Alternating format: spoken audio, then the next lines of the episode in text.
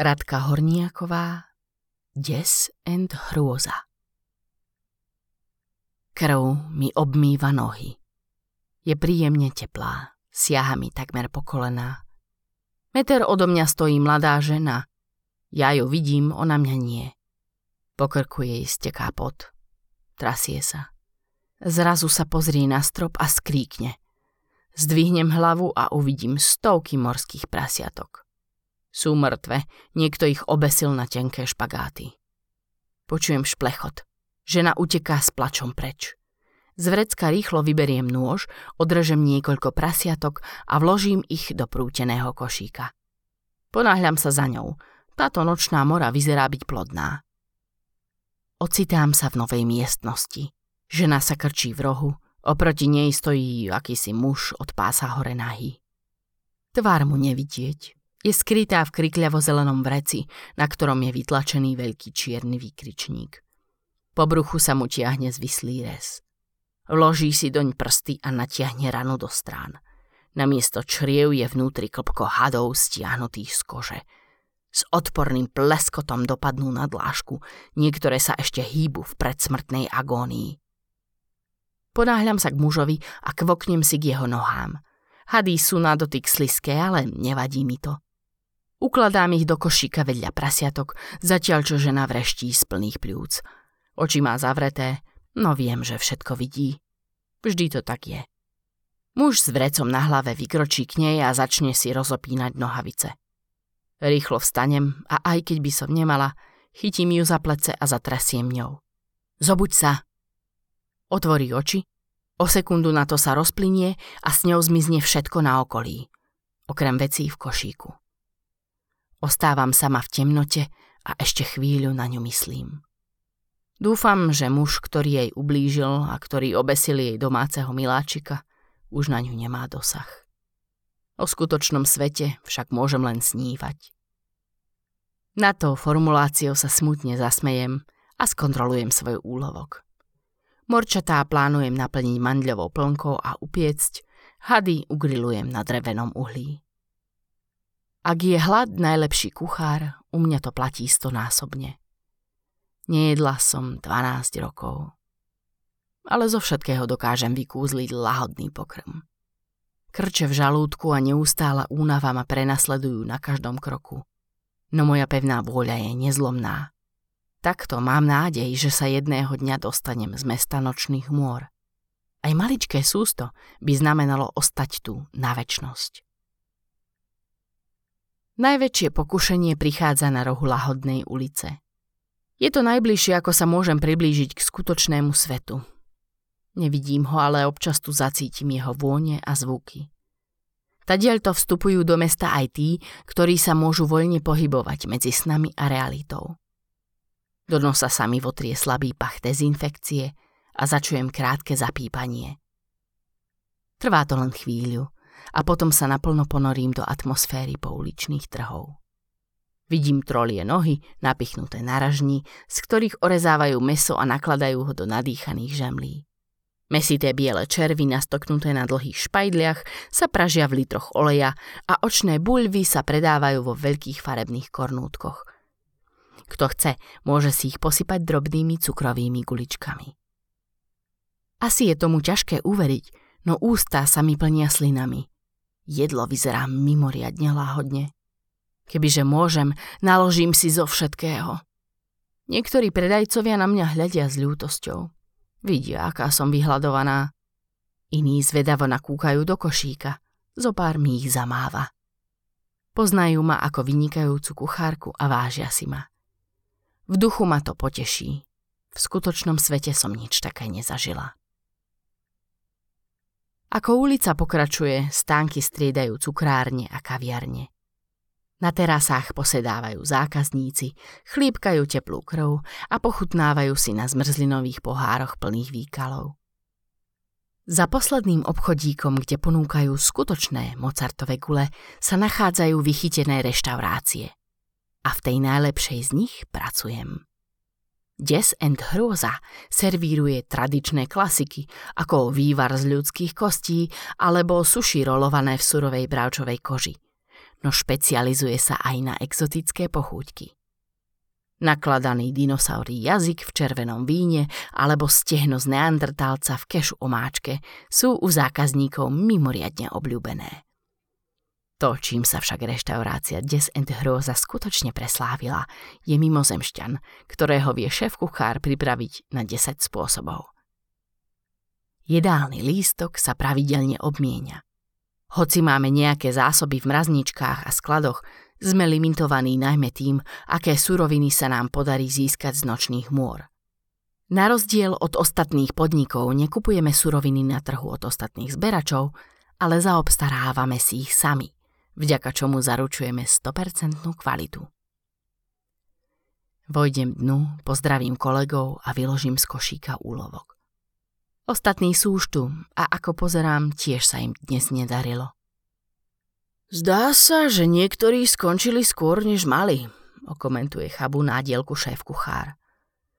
Cítim na sebe prísny pohľad jeho šiestich očí. Nemá zmysel oponovať a tak len opatrne pokrčím plecami. Ak zasiahneme do nočnej mory a prebudíme spáča, šanca, že natrafíme na ďalší desivý sen, je veľmi nízka. Hrôza plodí ďalšiu hrôzu a do cyklu by sa nemalo zasahovať. Z toho veľa nenavaríme. Choďte sa ešte prejsť, zamrmle a podľapká ma po pleci. Som vďačná, že nekričí. V skutočnom svete boli všetci kuchári nervózni a agresívni. Po niektorí aj hádzali taniere. Tam som bola dobrá len na umývanie riadu a krájanie zeleniny. Naviac by som si s mojou úzkostlivou povahou netrúfla. Beriem prútený košík a pridáva sa ku mne aj mŕtvolka. Je veľmi milý, ale veľa toho nenahovorí. Ani nemá ako, keď som ho raz poprosila, aby na chvíľu miešal polievku z rybých vnútorností, kým si pripravím koreniny, odpadol mu do nej jazyk – z veľkého kotla sa nám ho nepodarilo vyloviť, takže sa dostal na tanier niektorému z hostí.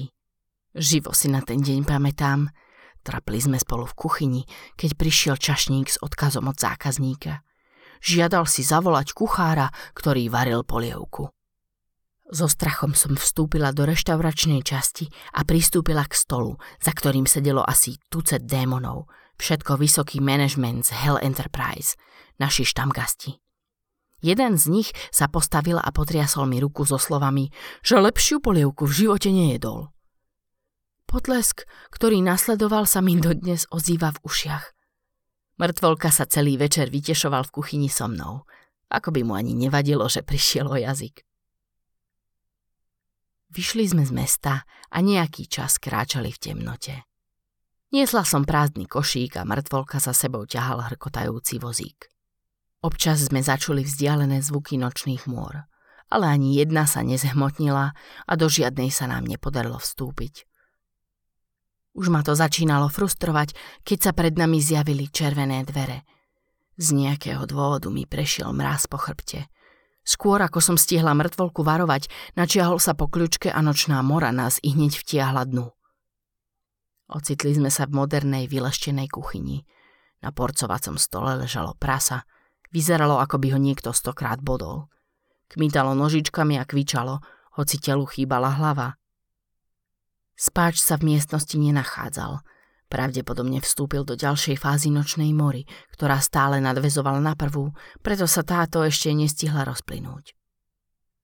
Mŕtvolka s prekvapivou silou zdvihol prasa a uložil ho do svojho vozíka.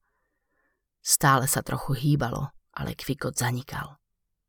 Rástla vo mne čoraz väčšia úzkosť, ktorú som si nevedela vysvetliť. Začula som vzdialený smiech stoviek hlasov a v tom sa v stene objavili ďalšie červené dvere. Hľadela som na nejako v tranze. V mysli sa mi začali črtať spomienky. To nemôže byť pravda. Kráčala som k ním ako omámená, prešla som cez prach a ocitla sa na javisku.